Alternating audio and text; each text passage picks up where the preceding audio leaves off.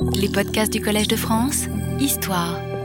Voilà, euh, jusqu'à ce que ça se met en place, euh, deux, petites annonces ou trois petites annonces. Euh, la première étant donc que vous avez reçu à nouveau, mais c'est toujours les mêmes feuilles que la semaine dernière, donc ça sert à rien de prendre 4-5 parce que c'est toujours la même chose, ça ne change pas. Sauf il y a une petite chose, euh, quelqu'un m'a rendu attentif au fait que je n'étais pas très attentif en proposant cette traduction parce que dans les feuilles que vous avez reçues la semaine dernière, parfois c'est marqué Abraham. Alors c'est faux, évidemment, vous l'avez remarqué. C'était pour tester si vous lisez attentivement. Euh, la documentation. Donc, bien sûr, c'est Avram, n'est-ce pas? Donc, euh, puisqu'il n'a pas encore changé de nom, cela se fera donc au chapitre 17, comme euh, nous l'avons vu. Ça, c'est la première chose.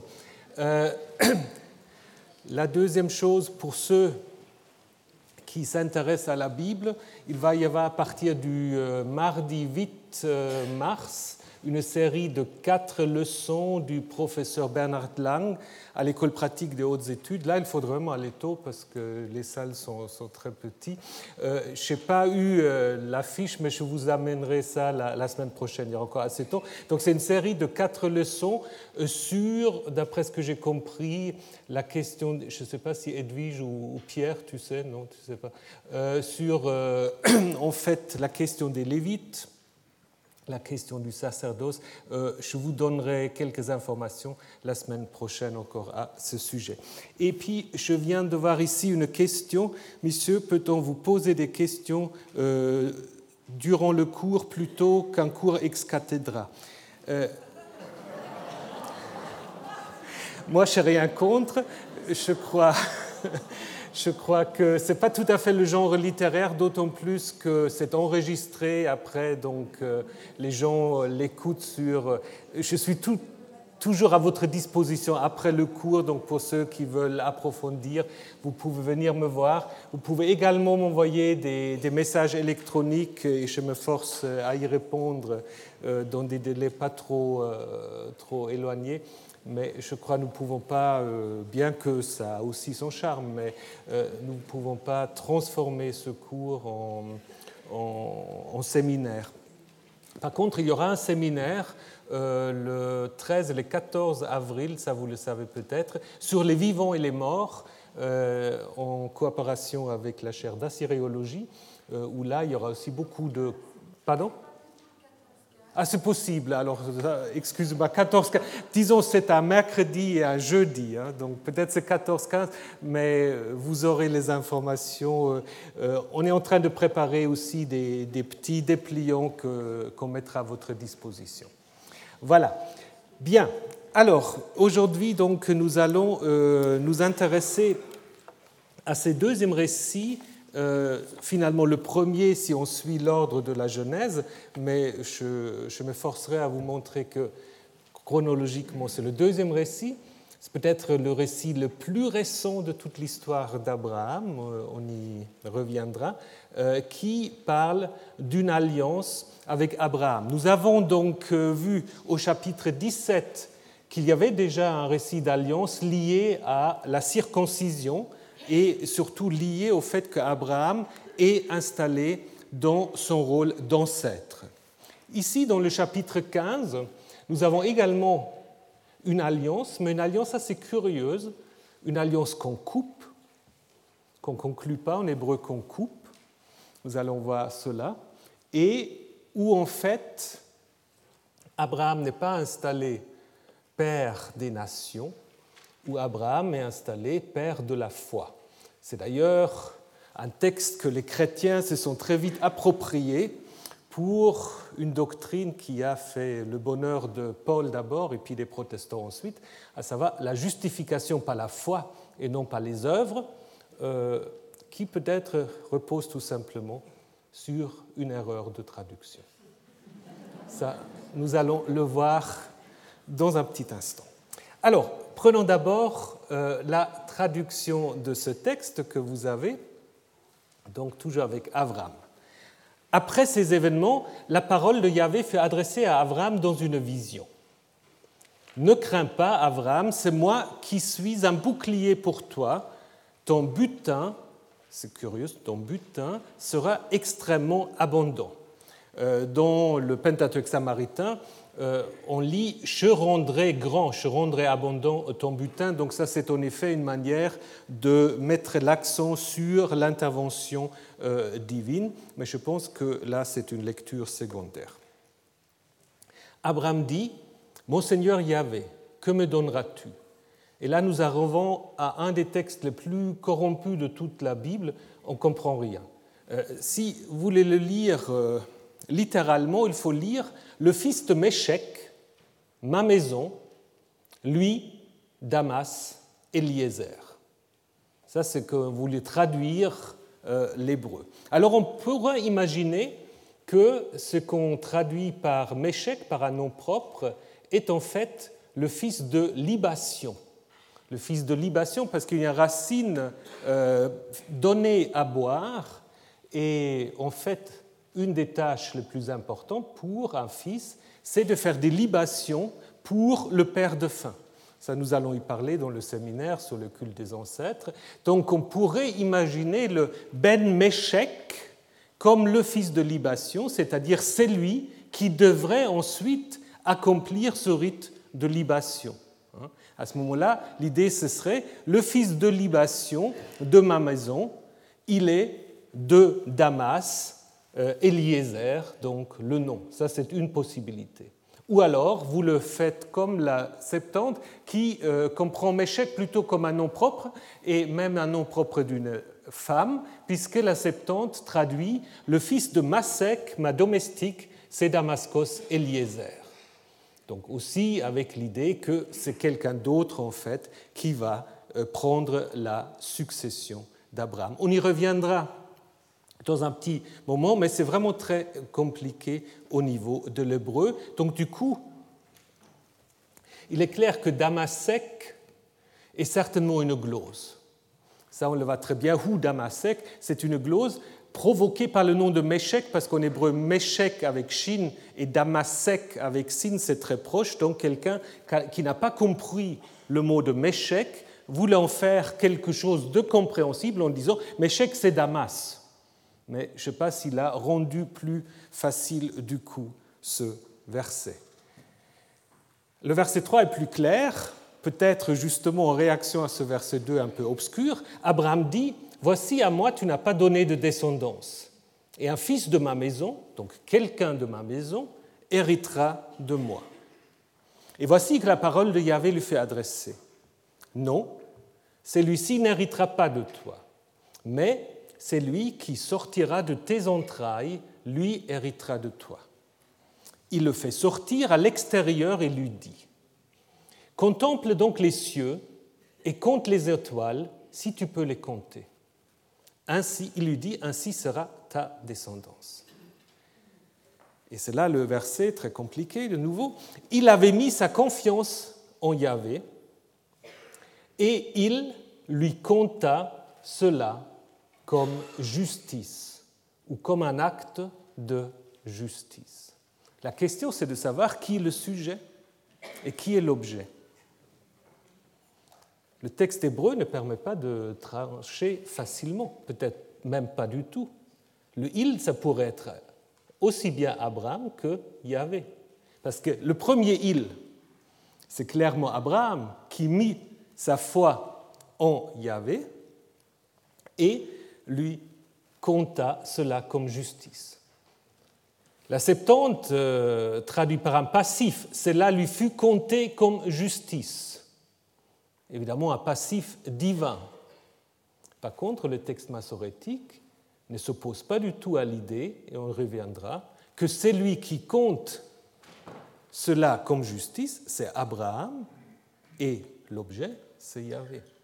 Si c'était le cas, euh, l'interprétation de la Septante ou de Paul euh, sera en fait à l'opposé de ce qui dit le texte hébreu. On reviendra sur cette question. Il lui dit, c'est moi, Yahvé, qui te fais sortir d'Ur-Kastim pour te donner ce pays, pour en prendre possession. Il dit, Mon Seigneur Yahvé, comment saurais-je que j'en prendrai possession? Il lui dit, prends donc pour moi une génisse de trois ans, une chèvre de trois ans et un bélier de trois ans, ainsi qu'une tourterelle et une jeune colombe. Il prit pour lui, donc pour euh, le Seigneur, pour Yahvé, tous ces animaux, il les coupa par le milieu. Puis il mit chaque part vis-à-vis de l'autre. Mais les oiseaux, il ne les avait pas coupés. Donc il coupe en fait euh, le grand et le petit bétail, mais pas les oiseaux. Les oiseaux en hébreu en collectif. Les rapaces descendirent sur les cadavres, mais Abraham les chassa ou Abraham les éloigna. Lorsque le soleil était en train de se coucher, un sommeil profond était tombé sur Abraham et voici qu'une terreur était tombée sur lui, ainsi qu'une grande obscurité. Ça, c'est un peu curieux, qu'une terreur tombe sur lui et aussi une grande obscurité. Donc là, je pense nous avons de nouveau affaire à une glose, d'autant plus parce que le participe se trouve au singulier. Donc probablement à l'origine, euh, le texte euh, avait simplement une grande terreur était tombée sur lui. Et quelqu'un, pour des raisons que nous allons voir, a voulu en effet ajouter l'obscurité puisqu'elle joue un rôle dans la suite du récit. Donc là, vous voyez comme les, glossateurs travaillent. D'abord, ils mettent quelque chose en marge du rouleau qu'ils sont en train de réécrire, et puis il vient un copiste qui lit Ah, obscurité, ténèbres, il faut que je l'introduise. C'est ainsi, en fait, dans la réécriture, les annotations en marge euh, du rouleau sont intégrées dans le texte. C'est ainsi qu'il faut s'imaginer la transmission du texte parce que, comme je vous l'ai déjà dit, il n'y a aucun texte biblique qui n'a pas été réécrit, réédité. Euh, le climat, surtout en Palestine, est très humide, donc euh, des rouleaux sur peau ou sur parchemin, bah, ils ne résistent pas très très longtemps. Donc il faut les réécrire tous les 30, 40 ans, et donc on y ajoute évidemment des choses. Parfois, on doit les réécrire aussi parce qu'on doit de toute façon modifier quelque chose. Et donc, du coup, comment faire? Ben, On les réécrit. Ou alors, on fait comme à Qumran, on coupe le rouleau et on y attache un bout où on peut rajouter quelque chose. Ça, c'est aussi une possibilité. Il dit à Abraham, sache sûrement que ta descendance sera en situation d'immigrer dans un pays qui n'est pas à eux. Ils les, donc les habitants du pays, ils les serviront et ceux-ci les opprimeront, durant 40 400 ans. Donc vous voyez que on passe du singulier, euh, la descendance, au pluriel, c'est-à-dire les tous ces gens qui font la descendance, mais ce qui ne pose pas de problème dans les langues sémitiques. D'ailleurs, donc le discours divin continue, d'ailleurs, j'aurais jugé le peuple qu'ils serviront, et après cela, ils sortiront avec une grande richesse. Vous remarquez peut-être que ici, le pays n'est pas nommé. Alors on sait quel pays c'est. On pense le savoir priori c'est l'Égypte, mais ce n'est pas nommé, dans un pays où ils séjourneraient comme des guerriers. Quant à toi, donc maintenant on passe du peuple à Abraham, quant à toi, tu iras avec tes pères en paix. Tu seras enterré lorsque tu auras atteint une bonne vieillesse. À la quatrième génération, ils reviendront ici en effet, la faute de l'amorite n'est pas encore pleine. Ça, c'est aussi une expression un peu curieuse ou obscure. Qu'est-ce que c'est la faute de l'amorite n'est pas encore pleine? Nous allons voir que c'est un texte qui est déjà un peu inspiré par des idées de l'apocalyptique. Hein. Donc on va avoir un discours un peu voilé, mais qui finalement n'est pas trop voilé. Le soleil s'était couché et l'obscurité s'était faite. Voici une fournaise fumante et une torche en feu qui passa ou passèrent entre ces morceaux, à savoir les animaux abattus. Donc vous avez les animaux et puis il y a quelque chose qui passe à travers ces cadavres. Puis nous allons voir qui c'est. En ce jour, Yahvé conclut littéralement coupa avec Abraham une alliance, disant À ta descendance, je donne ce pays, du fleuve d'Égypte jusqu'au grand fleuve, le fleuve d'Euphrate. Et puis après, vous avez toute une liste de noms plus ou moins clairs, tous au singulier collectif, sauf un seul. Le Kénite, le Kénizite, le Kadmonite, le Hittite, le Périsite, les Réphaïm, seul mot au pluriel, l'Amorite, le Cananéen, le Girgashite et le Jébusite. Euh, dans le Pentateuque samaritain et dans la Septante, euh, ça va peut-être pas vous passionner cette liste de noms curieux, mais c'est quand même, hélas, son intérêt, cette liste. D'abord, on peut voir que euh, dans le Pentateuque samaritain, comme dans la Septante, il y a les Hivites qui apparaissent, ou le Hivite qui apparaît, qui souvent, en effet, est mentionné dans des telles listes. Mais du coup, on aurait onze peuples, ce qu'on a d'ailleurs dans la Septante. Onze, ça ne fait pas bien. Onze, pas un chiffre rond, il faut des chiffres ronds. Donc on aura pu imaginer, en effet, que euh, les Réphaïm étaient d'abord le mot qui était inséré, parce que Réphaïm, si vous regardez, c'est le seul mot qui a donc cette euh, terminaison au pluriel. Hein, sans ça, c'est toujours des collectifs. Donc, quelqu'un aura mis les Réphaïm avec les Hivites qui étaient déjà là, mais du coup, les Massorètes auraient compté la chose. Ils se sont dit, mais 11, ça ne va pas, donc ils auraient peut-être supprimé le Hivite. Nous allons essayer de de dévoiler un tout petit peu le mystère de ces noms qui ne sont pas là non plus par le plus simple hasard. Mais avant, euh, je vous demande un peu d'attention parce que nous devons bien sûr aussi nous poser des questions sur la formation, sur l'origine de ce chapitre. Et puis, comme vous allez voir, c'est un peu complexe, donc j'espère que vous êtes bien réveillés pour suivre euh, mes, mes pensées. Mais d'abord, le plan. Le plan, il est très simple. Euh, le plan de ce chapitre, en fait, peut facilement être euh, structuré en deux, euh, en deux parties qui sont en plus parallèles. Il y a une première partie qui est liée à la question de l'héritier, et la deuxième partie, à partir du verset 7, qui est liée à la question de la possession du pays. Et ce qui fait le lien entre les deux, en fait, c'est la racine yarash, yod, resh, shin, qui, en hébreu, peut avoir le sens à la fois de hériter et, à partir de cela, aussi prendre possession. Hein. Notamment dans le livre du Deutéronome, dans Josué, quand on parle de la prise de possession du pays, on va utiliser la racine yarash. Donc c'est en fait, si vous voulez, avec cette racine qu'on va faire le lien. Autrement, vous voyez, c'est toujours un peu construit de la même manière. Il y a d'abord une parole divine qui inclut une promesse, euh, ton butin sera très grand, la question d'Abraham, euh, d'abord la descendance, au verset 8, la question comment saurais-je que je possèderai le pays, suite à la promesse du pays. Ensuite, une réponse divine qu'on peut interpréter un peu comme un signe. Dans la première partie, Abraham va contempler les étoiles, symbole euh, de la descendance innombrable.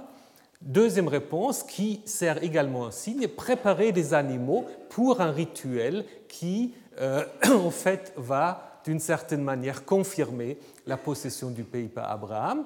Ensuite, dans les deux cas, euh, un discours divin qui concerne tous les deux, dans les deux cas le destin de la descendance. D'abord, euh, la multiplication et puis l'esclavage, le fait d'être dans un autre pays et puis le retour. Et les deux parties sont conclues en fait par euh, quelque chose qu'on dit sur Abraham et ce que Abraham fait. Au verset 6, la foi d'Abraham et la question de la justice. Et en verset 17 à 21, l'alliance avec Abraham, avec encore une fois le don. J'aurais presque dû mettre don que promesse du pays parce que à la fin, en fait, c'est plus simplement la promesse, c'est à toi, à ta descendance, j'ai donné, natati en hébreu, donc c'est déjà l'accompli. Euh, le don est presque déjà euh, réalisé au moment où Dieu parle. Voilà, donc euh, la, structure du, verset, du chapitre ne pose pas trop de problèmes. Par contre, ce qui a toujours en fait inquiété ou perturbé les commentateurs, c'est que nous avons là un texte tout à fait particulier. On n'a jamais réussi, à l'époque on parlait encore des sources du Pentateuque, du Yaviste, du Léloïste ou du Jéhoviste, euh, on n'a jamais vraiment su à quelle source, à quel document il faut attribuer ces textes. Gunkel déjà, qui a écrit un très très beau commentaire euh, au début du XXe siècle, avait déjà dit c'est un texte étrange. Un texte étrange qui s'oppose à toute classification. Ça ne peut pas être yaviste, ça peut pas être éloïste. Et à la suite de cela, les travaux plus récents ont insisté sur justement le lien avec ce qu'on peut appeler la théologie deutéronomiste, c'est-à-dire les idées que vous trouvez dans le Deutéronome et de ce qu'on appelle l'histoire deutéronomiste, les livres rédigés par les deutéronomistes Josué à deux rois, notamment justement euh, ce verbe yarash, l'image des étoiles du ciel qui revient constamment aussi dans le Deutéronome, l'alliance karat berit, donc couper, conclure une alliance, très fréquent aussi dans le Deutéronome. Donc tout cela a mené en fait euh, les exégètes à euh, l'idée que nous avons là un texte qui est lié à ce milieu deutéronomiste. Donc un texte probablement, euh, selon leur avis, du début de l'exil, où la question de la possession du pays posait problème, où la question de la descendance était également une question qu'on pouvait se poser. Est-ce que maintenant, après la destruction, la déportation, va-t-on encore avoir un avenir Va-t-on encore avoir une descendance? D'où cette idée que c'est un texte du milieu euh, deutéronomiste. On pourrait se dire, très bien, la question est résolue. Mais non. Il y a un problème. Le premier problème, ce sont les versets 13 à 16. Euh, donc euh, l'opinion majoritaire contre laquelle je vais me prononcer, euh, c'est que Genèse 15 est un texte plus ancien que Genèse 17, donc le texte sacerdotal que nous avons vu la semaine dernière. Donc là-dessus, tout le monde est d'accord pour dire que Genèse 17, c'est un texte sacerdotal. Maintenant, si vous prenez les versets 13 à 16, donc ce fameux discours de Dieu, n'est-ce pas, où il dit, euh, en fait, euh, tes descendants seront 400 ans dans un pays étranger, euh, tu mouriras en paix, tu seras enterré en paix après une heureuse vieillesse, tout cela fait allusion à des textes sacerdotaux alors on est embêté. Parce que si ça fait allusion à des textes sacerdotaux, ça les présuppose. Donc il faut en fait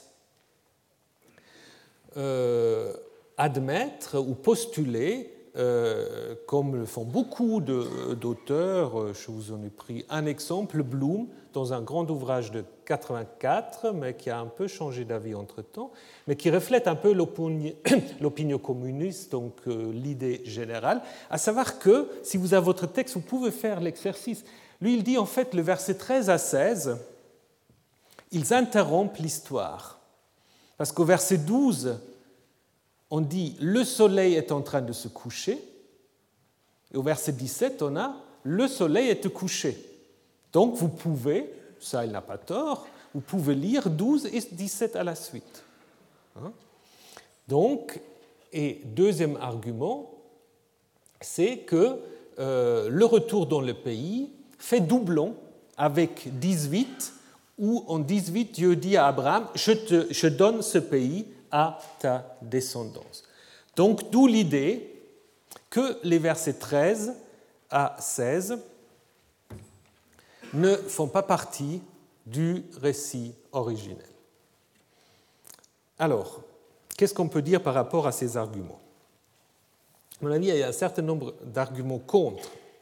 D'abord, le retour annoncé de la descendance n'est pas la même chose, ce qui est dit au verset 18, n'est-ce pas? Le retour annoncé, c'est en fait le cadre, le fondement, euh, d'une certaine manière, de ce don du pays du verset 18, n'est-ce pas? L'un, c'est le retour, et l'autre, c'est le don. Donc je pense qu'il n'y a pas, euh, de contradiction. Ensuite, il y a les rapaces. Si on n'a pas le discours des versets 13 à 16, à quoi servent ces rapaces? Parce que tout d'un coup, il y a des rapaces. Quelle est la fonction des rapaces? Si vous regardez un peu ce qu'on a dans la mythologie gréco-romaine, mais aussi à Babylone, les rapaces, c'est quoi? C'est des oiseaux, souvent de mauvais augure, n'est-ce pas? Qui, en fait, quand on les voit, annoncent un avenir difficile. Et alors, si on a simplement les rapaces sans que quelqu'un parle de cet avenir, ça devient un peu un motif aveugle. D'où euh, donc euh, exégètes, comme Gertz, qui dit bah, du coup, il faut aussi éliminer le verset 11. Mais là, de nouveau, c'est un, peu, un peu circulaire. Et en plus, le verset 13 sache vraiment, avec la racine yada, bah, il reprend en fait le verset 8. Parce que le verset 8, Abraham pose une question. Comment saurais-je Avec la même racine yada? Donc si vous enlevez le verset 13, cette question reste quelque part dans l'air. Donc il me semble qu'il n'y a pas d'argument concluant pour enlever les versets 13 à 16 du texte originel. Maintenant, il y a encore d'autres problèmes. Je ne sais pas si vous avez lu le texte, vous voyez peut-être que certaines affirmations sont un peu euh, étonnantes, euh, notamment la suivante. Certains auteurs ont vu une contradiction entre le verset 5 parce que qu'est-ce qui se passe au verset 5 Abraham est amené à regarder les étoiles du ciel. Donc, qu'est-ce que ça présuppose? Ben, Ça présuppose apparemment qu'il fait nuit. Alors qu'au verset 12, le soleil est en train de se coucher.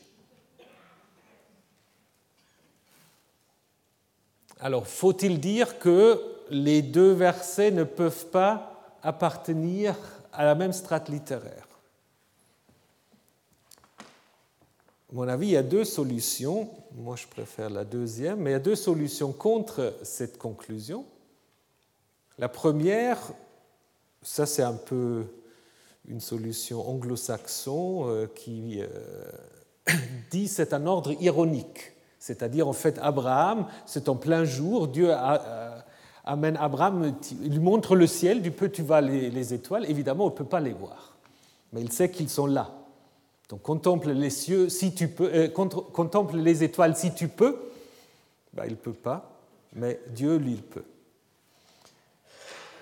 Euh, voilà. Mais je pense qu'il y a une explication, à mon avis, un peu plus simple c'est le début du texte. Le début du texte, il nous dit quoi?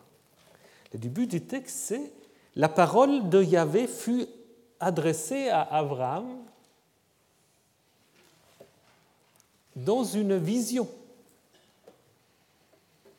En fait, tout ce qui se passe est, dans cette première partie au moins, dans le cadre d'une vision.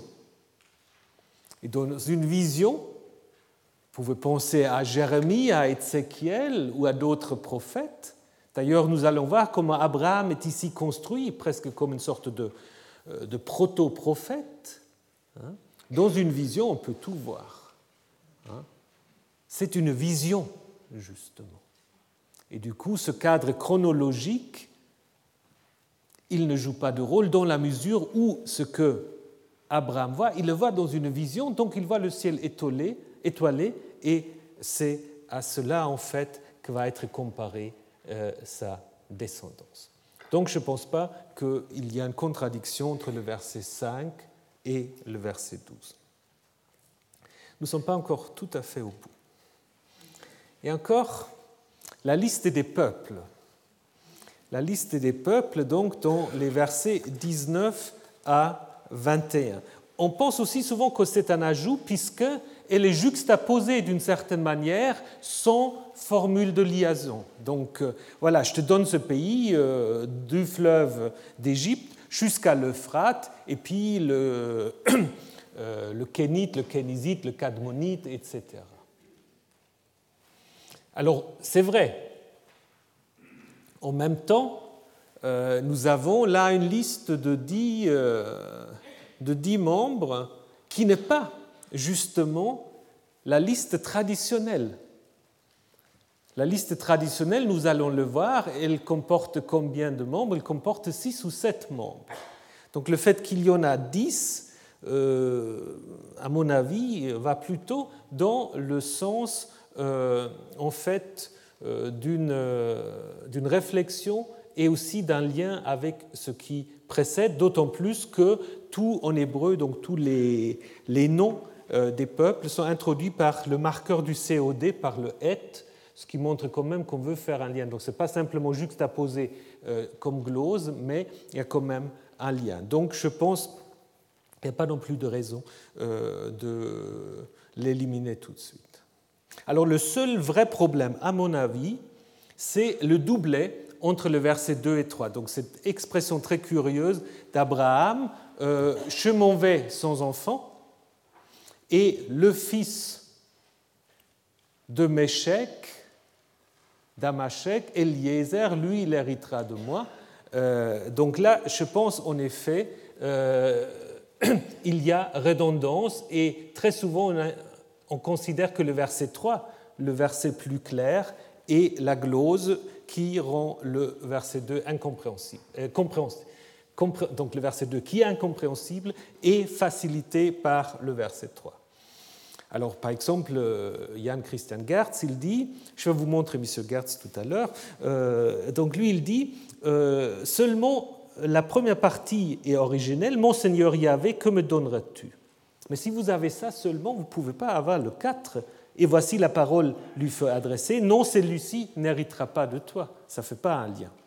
Donc, à mon avis, il y a une solution plus simple, c'est celle de Sebas et d'autres, à savoir que le texte originel, c'est 2a et 3b, à savoir je marche sans enfant et quelqu'un de ma maison héritera de moi. Euh, ça, c'était le texte à l'origine. Et puis, un glossateur a voulu préciser qui c'est. C'est lui de la maison d'Abraham. Donc, on a introduit le Ben Meshek, quelqu'un a encore introduit le Damasek, quelqu'un a encore introduit peut-être Eliezer, et donc du coup on a fait du verset 3 à une sorte de transition après l'ajout de la glose. Donc je pense en effet, oups, j'étais trop rapide, euh, donc je pense en effet que euh, à part euh, de cela, il n'y a pas vraiment d'autres indications pour une diachronie du texte. Donc le texte pourrait, à mon avis, être plus ou moins entier euh, d'un même auteur, sauf les versets 2, euh, B et 3a. Voilà, ça c'est M. Gertz. Alors, donc je vais quand même vous présenter deux autres opinions pour que je ne vous impose pas mon idée. Alors, lui, il pense, en effet, il faut enlever les versets 13 et 16, puisqu'ils interrompent le cadre Et du coup, il faut évidemment aussi enlever le verset 11. Puis il faut enlever 19 à 21, donc la, la liste des peuples. Puis il faut enlever 2 à 3, bon là je suis d'accord. Et puisque bouclier au verset 1, dit-il, présuppose le chapitre 14, où Abraham est en effet dans un contexte guerrier, il faut aussi enlever le bouclier parce que l'auteur de Genèse 15 ne connaît pas encore Genèse 14. Mais là, c'est un argument circulaire, à mon avis. Hein. Donc lui, il arrive à euh, ce récit de base, là, que vous n'avez pas besoin de noter, où il dit, en fait, c'est le stade le plus récent d'une histoire patriarcale indépendante qui n'est pas encore liée à l'histoire de Moïse, avec l'idée qu'on veut ici opposer l'alliance avec Abraham à celle de Moïse.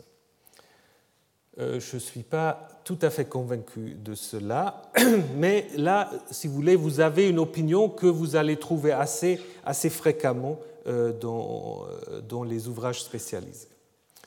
Je montre encore une autre opinion de M. Christophe Lévin. Alors, M. Lévin, il est encore plus radical. Alors, lui, il dit en fait, le noyau du chapitre 15 est limité à trois versets. Verset 1, verset 3, verset 5. Et ça suivi ça, aurait été euh, suivi immédiatement de, 16 à 1. Donc l'idée, c'est que, en fait, euh, après que Abraham, en 13, 18, s'était installé au chêne de Mamré, on aurait ajouté après ces événements, la parole d'Yahvé avait fait adresser à Abraham dans une vision. Il lui dit Ne crains pas, Abraham, c'est moi ton bouclier, ta solde sera considérablement augmentée. Abraham dit Voici que tu ne m'as pas donné de descendance, et c'est un membre de ma maison qui doit hériter de moi. Il le mène à dehors, ce qui est déjà un peu un problème puisqu'il n'y a pas Yahvé. Il le mène à dehors et lui dit Contemple donc le ciel, compte les étoiles si tu peux les compter. Puis il lui dit Telle sera ta descendance. Et puis il vient tout de suite Sarah, femme d'Abraham, ne lui avait pas donné d'enfant. Elle avait une servante égyptienne du nom de Hagar. Ça, à mon avis, c'est un peu. Euh, euh, disons, c'est un peu radical comme solution, n'est-ce pas? Parce que là, vous avez que. En fait, on ne voit pas très bien ce que c'est comme récit. Euh, un récit déjà très très tardif, donc là, à la limite, on peut être d'accord avec lui, mais qui ensuite a été encore augmenté, augmenté, augmenté, augmenté. Donc, euh, je trouve que ça ne nous facilite pas trop la compréhension euh, du texte, parce qu'on ne va pas très bien pourquoi il faut, comme le fait Lévin, au moins dix couches. Ah, je vous ai fait grâce de toutes les couches qu'il euh, délimite. Mais euh, donc là, je dirais, ça c'est un peu euh, parfois les, comment dire, les, les, oui, je cherche les mots, je ne veux pas être trop, disons, des hypothèses un peu très fragiles d'une certaine exégèse germanique qui a une vision du texte comme une sorte de de, boule de neige qui devient une lawine, on rajoute, on rajoute, on rajoute. Bien sûr, on, augmente les textes, mais il faut, si on veut euh, comprendre la formation d'un texte, aussi avoir des raisons pourquoi euh, ce texte-là ne comporte que ces trois. Je n'ai pas compris, peut-être c'est moi, je n'ai pas compris en lisant euh, son livre pourquoi on doit se limiter à ces trois versets. Par contre, je pense, où Lévin a tout à fait raison, qu'avec Genèse 15, nous sommes en face d'un des derniers textes de la Torah. Ça, je crois, en effet, c'est vrai.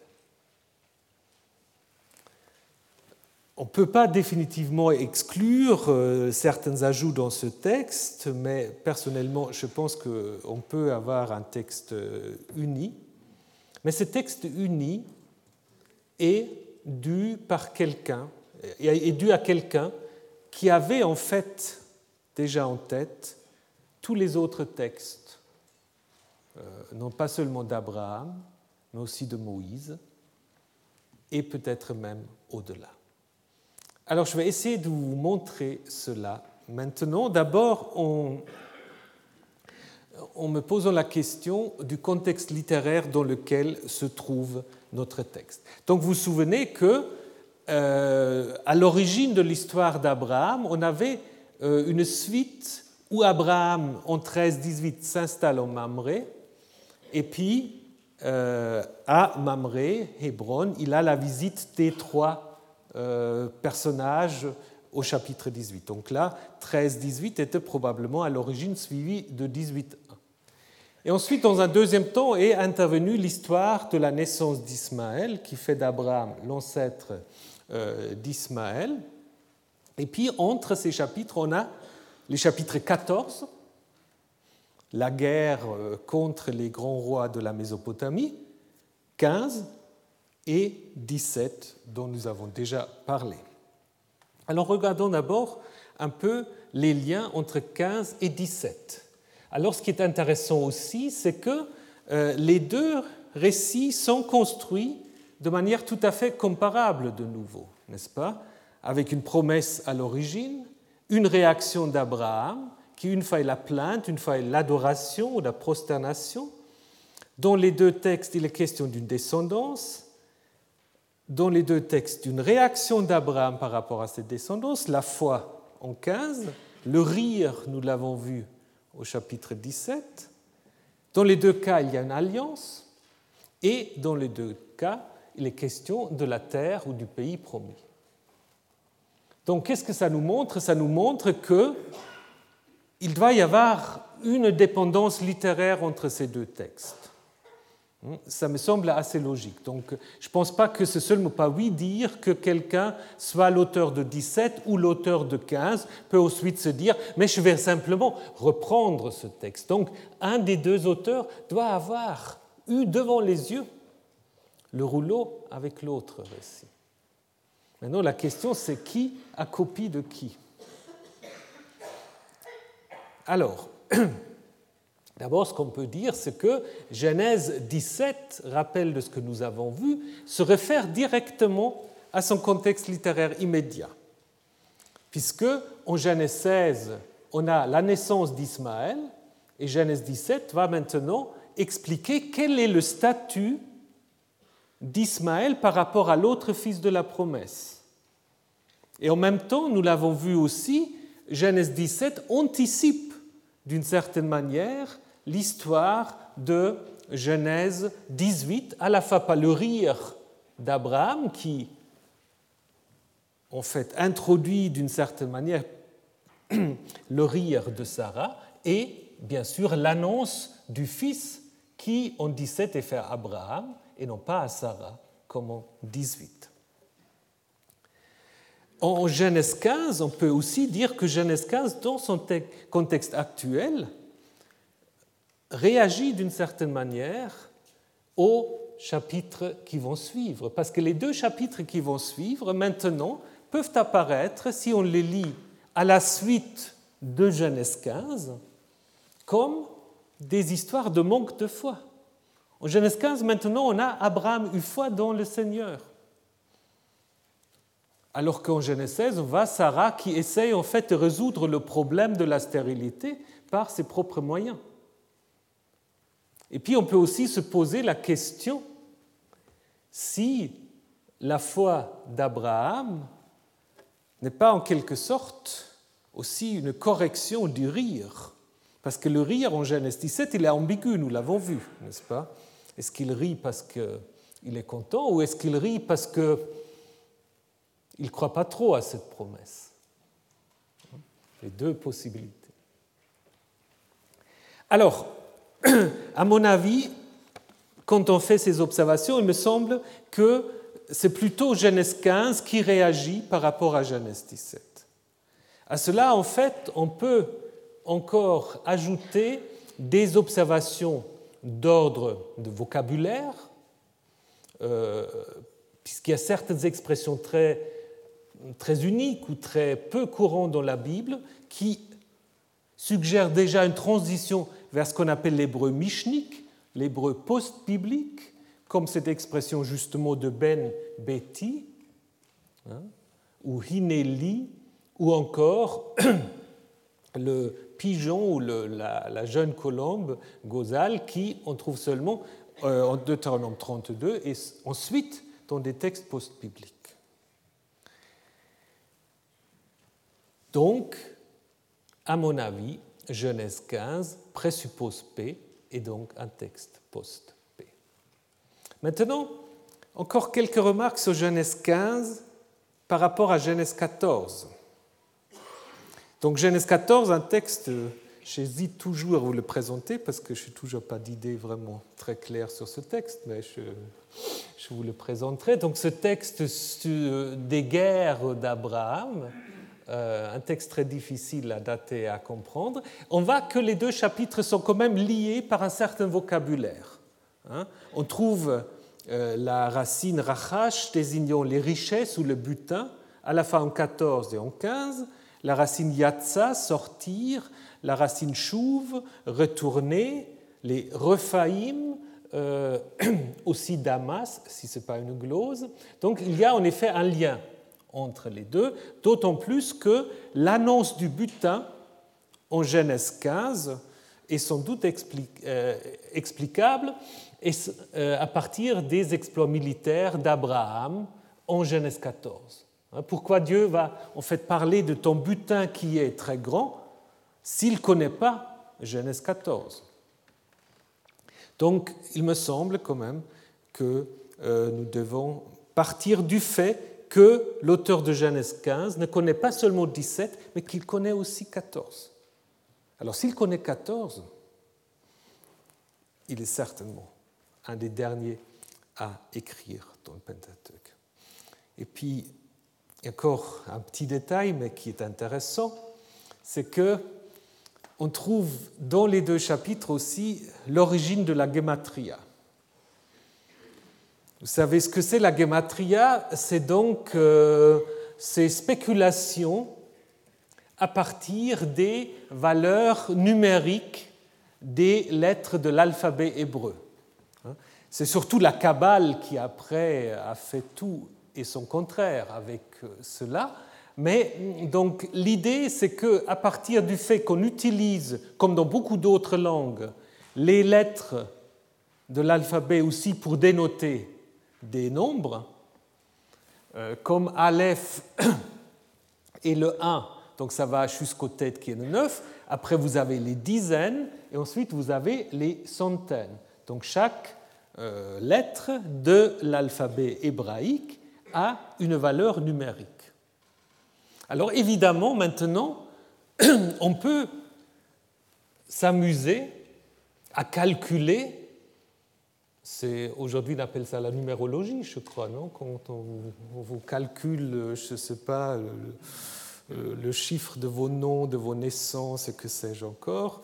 Euh, alors, ce qu'on peut faire, mais la question c'est à partir de quand est-ce que ça commence, puisque la Kabbale, là, évidemment, on l'a euh, en abondance, on peut s'amuser, peut-être pas seulement s'amuser, à calculer les valeurs numériques des mots. Et ce qui est assez intéressant, c'est que en 14, 14, on dit que Abraham avait avec lui 318 hommes. Alors pourquoi 318 hommes? Et en Genèse 15, 2, on nous dit que le nom de son serviteur est Eliezer. Alors que dans le chapitre Genèse 24, où l'on voit son serviteur chercher une femme pour Isaac, ce serviteur est encore anonyme, il ne porte pas de nom. Hein. en Genèse 15, 2, il porte un nom, Eliezer. Et donc, c'est évident, il y a un lien entre 318 et Eliezer parce que la valeur numérique d'Eliezer, donc le Aleph étant le 1, le Lam est le 30, le Yod le 10, le Aïn le 70, euh, et ainsi de suite, nous amène à 318. Donc,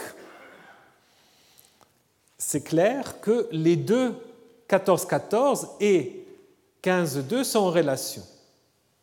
Alors la question évidemment qu'on peut discuter maintenant, qui a pris de qui? C'est-à-dire on aura pu imaginer que les 318 en 14-14 ont été extraits du nom Eliezer, n'est-ce pas? Euh, C'est lui qui a lu euh, Genèse 15 se dit, mais combien de serviteurs Abraham peut-il avoir? On ne va pas simplement mettre 100, 200, 300. Prenons Eliezer, comptons 318. Ça, c'est une possibilité. Ou l'autre possibilité, c'est que l'auteur de Genèse 15, connaissant Genèse 14, se pose la question, mais quel nom vais-je donner aux serviteurs d'Abraham, ah, en 14, on dit qu'il a 318. Allons voir comment j'arrive à 318. Donc ça peut aller dans les deux sens. Hein. Ça peut aller dans les deux sens, mais il est clair. Il est clair que vous avez, contrairement à ce qu'on dit parfois, vous avez déjà dans certains textes bibliques tardifs l'origine de cette gematria. Hein. Un autre exemple, c'est dans le livre des Proverbes, mais ça, je ne sais pas exactement, il ne faut pas que je vous dise des, euh, des fausses informations, mais là, il y a aussi une correspondance entre le nom de Salomon euh, et le nombre des proverbes qui sont contenus dans la, dans la première euh, collection. Donc je crois que c'est 375, et puis vous avez 375 proverbes ensuite. Donc là, vous avez déjà à l'intérieur de la Bible un peu le début de ces spéculations qui ensuite deviennent très importantes. Donc finalement, euh, un autre lien encore entre les chapitres 14 et 15, c'est le mot Shalem. Euh, en 14, Abraham, à la fin, rencontre un mystérieux roi, Melchisédek, dont on va dire qu'il est roi de Shalem. Alors on peut se dire évidemment, Shalem, c'est Jérusalem. Mais vous savez que dans tout le Pentateuque, le nom de Jérusalem n'est jamais prononcé, jamais mis par écrit. Vous trouvez aucun texte où vous avez Jérusalem.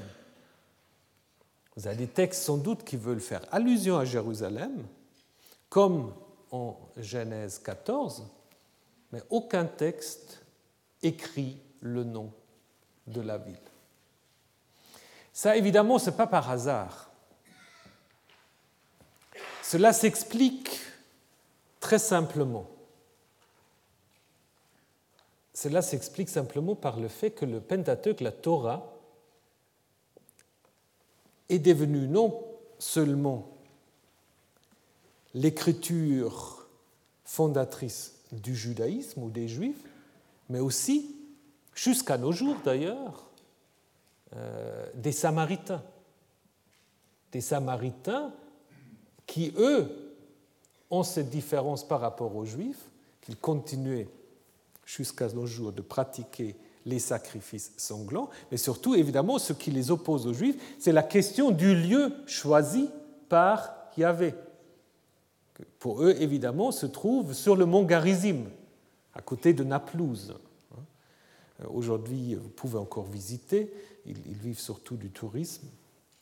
Aujourd'hui, c'est une toute petite minorité. Mais je pense le fait que dans le Pentateuque, on évite le nom de Jérusalem, c'est une négociation ou un compromis, sans doute, pour accepter, ou pour rendre acceptable plutôt, la Torah aussi pour les Samaritains. On laisse ouvert la question quel est le lieu que Yahvé va choisir pour y faire habiter son nom? Dans la perspective juive, évidemment, ça ne peut être que Jérusalem, mais pour les Samaritains, c'est le Garizim. Et dans le Pentateuque, vous avez suffisamment d'ouverture pour les deux lectures. Ce n'est pas par hasard que vers la fin du Pentateuque, dans le Deutéronome, on va beaucoup parler du nord, on va parler du Garizim de Ebal, hein, va mentionner plutôt le nord, alors que dans la Genèse, on va parler de Chalem, de Moria, nous allons le voir en Genèse 22, c'est probablement aussi plutôt Jérusalem qu'on a en vue, mais on ne va jamais prononcer. Et donc ainsi, les deux lectures sont possibles. Mais revenons à Chalem en euh, Genèse 14, certainement dans la perspective juive, une allusion à Jérusalem, on retrouve,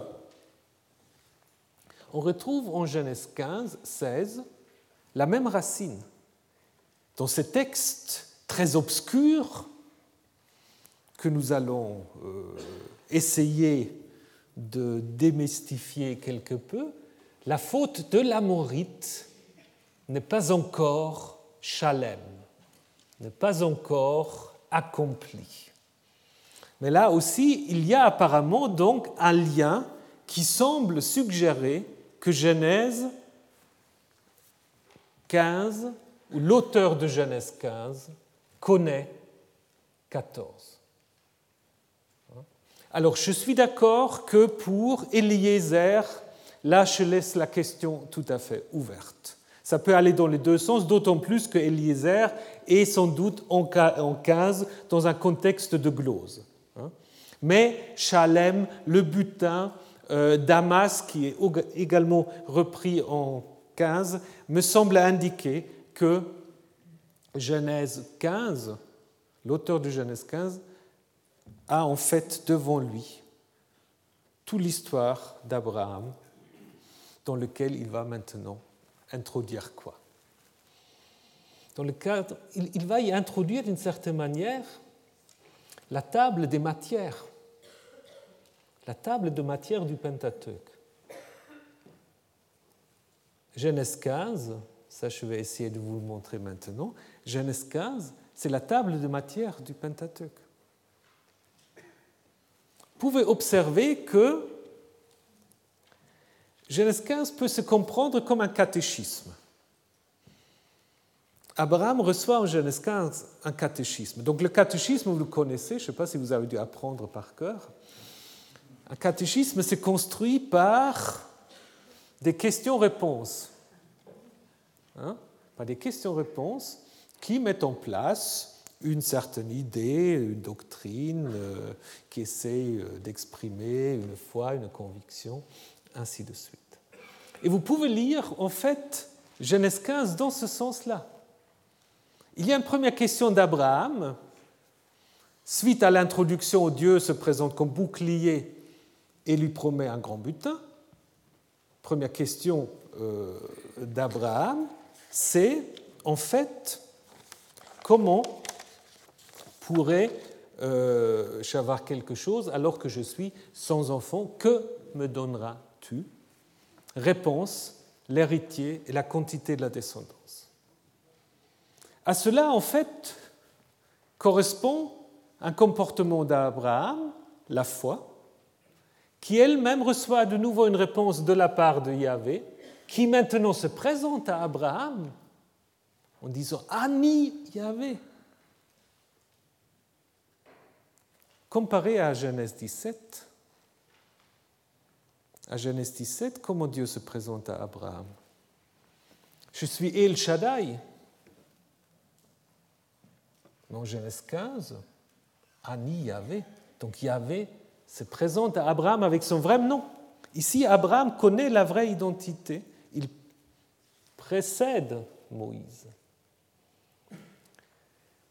De nouveau, une question d'Abraham. Comment saurais-je que je posséderai le pays qui a été promis De nouveau, une réponse par un rite maintenant autour des animaux. De nouveau, l'attitude d'Abraham qui exécute la demande qui change d'état, une torpeur tombe sur lui. Réponse, tout le résumé de l'histoire de salut, depuis l'oppression jusqu'à la sortie et l'entrée dans le pays, et finalement la conclusion de l'alliance. Donc, si vous prenez Genèse 15 un peu dans cette idée-là, vous avez et ça c'est quand même fantastique, vous avez tout le résumé du Pentateuque. Vous avez tout le résumé du Pentateuque. La question, la première question d'Abraham, comment peux-je avoir un héritier? C'est justement le thème de tous les récits patriarcaux. Et la grande descendance, elle est accomplie à la fin de l'histoire de Jacob, où il descend avec ses 70 membres en Égypte et où il devient un grand peuple. Donc ici, nous avons la deuxième partie de la Genèse et le début de l'Exode. La présentation de Dieu, je suis Yahvé, évidemment, ça fait allusion à quoi? Ça fait allusion à la présentation de Dieu au Sinaï, au moment où il donne le décalogue, mais déjà aussi lorsqu'il se présente à Moïse en Exode 3. Donc vous avez la Genèse, nous avons l'Exode. Et puis maintenant, les animaux que Abraham doit préparer, ce sont tous des animaux rituellement utilisables dont parlera le Lévitique. Genèse, Exode, Lévitique. Et maintenant, le sommaire de l'histoire. Tu seras opprimé et tu reviendras ici. Mais ça fait allusion à quoi? Ça fait allusion à ces résumés historiques qu'on trouve notamment dans le dernier livre du Pentateuque, à savoir le Deutéronome. Il y a là surtout un lien très clair entre Genèse 15 et Genèse, euh, Deutéronome 26. Dans les deux cas, il est question euh, de l'état de guerre immigré. Ensuite, il est question dans les deux cas de euh, l'oppression avade. Il est question ensuite de la sortie. En 16 du chapitre 15, il est question du retour, et là, de l'entrée dans le lieu. Et finalement, on peut encore comparer 18 et le verset 9, où il est question du don du pays. Donc c'est tout à fait construit de la même manière. Donc, à mon avis, ce n'est pas par hasard. Hein, ce n'est pas par hasard. À mon avis, c'est en Genèse 15 l'idée de donner toute la table matière du Pentateuque ou alors de l'Hexateuque. Oui. Ça, c'est la question, n'est-ce pas? Parce que, en effet, après, on va arrêter. Euh, Genèse 18, donc en ce jour, avait conclu une alliance avec Abraham, possède un parallèle en Josué 24. En ce jour, Josué conclut une alliance pour le peuple. Donc il y a des auteurs euh, comme par exemple Konrad Schmid à Zurich qui pensent que en Genèse 15 nous avons plutôt un résumé de l'Hexateuque, c'est-à-dire des livres euh, Genèse jusqu'à euh, Josué, puisque en Josué, il y a la prise de possession du pays. Le problème, c'est que si on cherche des allusions à d'autres livres au-delà du Pentateuque, on peut aussi trouver des allusions au livre des rois. Ça, je vais vous le montrer la semaine prochaine, parce qu'Abraham est mis ici en opposition avec un roi euh, je vous laisse peut-être chercher jusqu'à la semaine prochaine quel roi c'est, euh, où il va être un peu le contre-modèle, mais il est aussi en fait euh, présenté comme un prophète. La parole du Seigneur vient vers, c'est typiquement la formule de communication avec les prophètes. Donc on pourra dire en fait que c'est non pas seulement le Pentateuque, l'Hexateuque, c'est la loi et les prophètes. Avec, à mon avis, quand même une différence. Il y a une différence au niveau du cadre euh, narratif qui est euh, couvert par les différentes réponses divines, et ensuite les allusions à tel ou tel motif, mais qui ne s'inscrivent pas euh, dans le cadre d'un résumé. Donc je pense qu'il faut distinguer ce qui est en effet couvert par euh, les discours divins et ce qui, en fait, est emprunté par ailleurs. C'est clair que l'auteur de Genèse 15, il connaît déjà des choses du livre des rois, il connaît des choses de Jérémie, de Ézéchiel, ça ne pose aucun problème, mais je ne pense pas qu'il veut résumer la loi et les prophètes. Moi, je reste attaché à l'idée que c'est le Pentateuque qu'il veut résumer. Pourquoi? Pour deux ou trois raisons.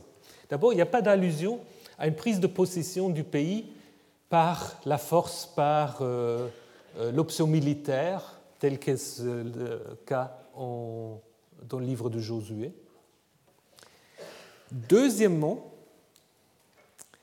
en Genèse 15, 18, où il dit à ta descendance, le tsareka natati et ha eret azot, c'est une reprise directe de la première promesse qui a été faite à Abraham en Genèse 12, 7. Et la même promesse, vous le trouvez encore une fois à l'autre partie, disons à l'autre côté, en Deutéronome 34, dernier chapitre du Pentateuque. Donc là, à mon avis, ça couvre le Pentateuque. Et finalement, l'idée de Yahvé comme bouclier, dans tout le Pentateuque, vous ne le trouvez que dans deux endroits ici et en Deutéronome 32, pardon, 33, 29. Et qu'est-ce que c'est Deutéronome 33, 29 C'est la dernière parole que Moïse prononce. Après, il meurt. C'est la dernière chose que Moïse dit, il dit Le Seigneur est le bouclier d'Israël. Donc ce qui est annoncé ici à Abraham est confirmé à la fin par Moïse. Donc, pour toutes ces raisons-là, il me semble que euh, plutôt que l'exateuque, l'auteur de Genèse 15 veut en effet, avec ce chapitre-là, donner le contenu de la Torah, et pas seulement faire, pas seulement donner le contenu, mais de faire d'Abraham le moteur de toute la Torah. Il faut dire tout cela, le Sinaï, le Lévitique, le Deutéronome, tout cela en fait est enraciné en Abraham. Donc là, c'est vraiment un rédacteur qui pense que tout ce qui va suivre, et en cela il corrige peut-être une certaine théologie mosaïque centrée sur Moïse, n'est-ce pas? L'auteur ici, il dire, tout ce qui va suivre, c'est tout à cause d'Abraham. Alors nous allons voir en détail ce que ça va être tout à cause d'Abraham, et ça, nous devons attendre jusqu'à la semaine prochaine euh, où vous verrez la suite. Alors bonne semaine et à la semaine prochaine. Retrouvez tous les podcasts du Collège de France sur www.collège-de-france.fr.